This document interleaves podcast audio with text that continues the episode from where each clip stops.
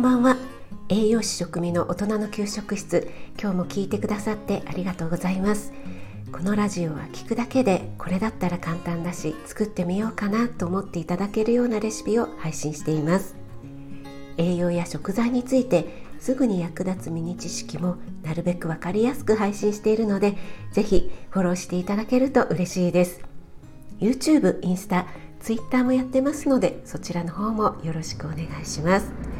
はい今日は食品の裏側2ということでミックスサンドイッチとおにぎりの不思議についてお話ししたいと思います私の103回目の食品の裏側加藤ブドウ糖液糖の配信が再生回数がね結構高かったので皆さん興味のある内容だったのかなと思ったので今日はその続編を配信したいと思います。もしまだ聞いてないよっていう方はですねリンク貼っておきますので103回目の配信も聞いていただけると嬉しいです。はい、前回は阿部司さん著の食品の裏側というね食品添加物について書かれている本の内容から抜粋してお話ししました今日は何を食べたらいいのという同じく阿部司さんの書かれた本の内容からお話ししたいと思います。はい、皆さんコンビニやスーパーでミックスサンドイッチやおにぎり買ったことはありますか？ほとんどの方はね買われたことあるんじゃないかなと思います。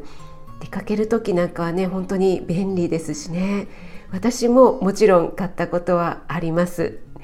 でこれは2014年のデータなんですがコンビニでのミックスサンド1日の売り上げはおよそ208万個になるそうです。かなりの売り上げですよね。でもちょっと考えてみてくださいと。ラベルには保存温度10度以下と書いてあるのにオープンのね棚に置かれている。冷気を外に垂れ流すオープンショーケースで10度以下に保てるのか。しかも消費期限は1日半前後です。で冷蔵庫に入れていないのにいつまでも腐らないサンドイッチは不自然だっていうふうに書かれています。仮に自分の手で作ったサンドイッチ、まあ、例えばポテトサラダ入りのサンドイッチをね1日テーブルに置き忘れてしまったとしたらあなたは口にできますか？腑に落ちないことがあったらなんでだろうと考えてみる。それを著者はお茶の間科学お茶の間の科学というふうに呼んでいます。そんなうまい話は世の中にはない。すべて添加物のおかげなんです。パンをふっくらしっとりさせるためのイーストフードや乳化剤。ハムには増量剤結着剤着色料。日持ちさせるための pH 調整剤などなど。重複するものもあるんですがそれぞれのね具材を合わせると80から100の添加物が使用されていると書かれています。またコンビニのおにぎりこれもね国民食と言っても過言ではないくらい売れています。これも前の日の夜にね買ったおにぎりをそのままテーブルの上に置いて翌朝食べたっていう経験ありませんか？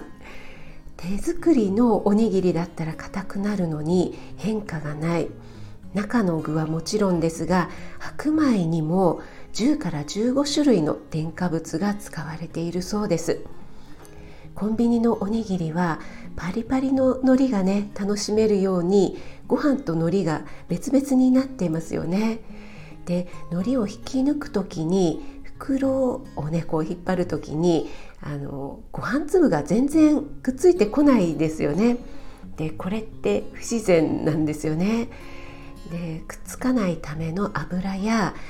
あの炊き上がりをね滑らかにするための油が入っているからなんですね。で私が栄養士の学校に行っている時にコンビニのおにぎりを研究したグループがあってでおにぎりのご飯をね水またはお湯に入れると油が浮いてきますというふうに発表していて私もねその時初めて知ってびっくりしました。でこの本でもあるお母さんがおにぎりをねお茶漬けにしてみたら油が浮いてきてそこでね油が使われているって分かったっていうふうに書かれています。自分の体の中に入れるものですから簡単な実験で気づくことたくさんあります。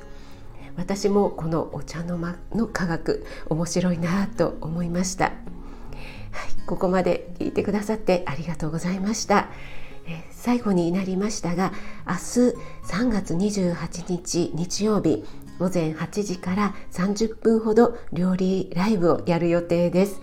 えー、明日はですね高野豆腐でピザを作ってみたいと思います。お時間の合う方はぜひ参加していただけると嬉しいです。あなたが美味しく食べて美しく健康になれる第一歩を全力で応援します。少しでも役に立ったなと思ったら気軽にコメント入れていただけると嬉しいです。いいねだけでも押していただけると励みになります。栄養士食味がお届けいたしました。それではまた。Have a nice dinner.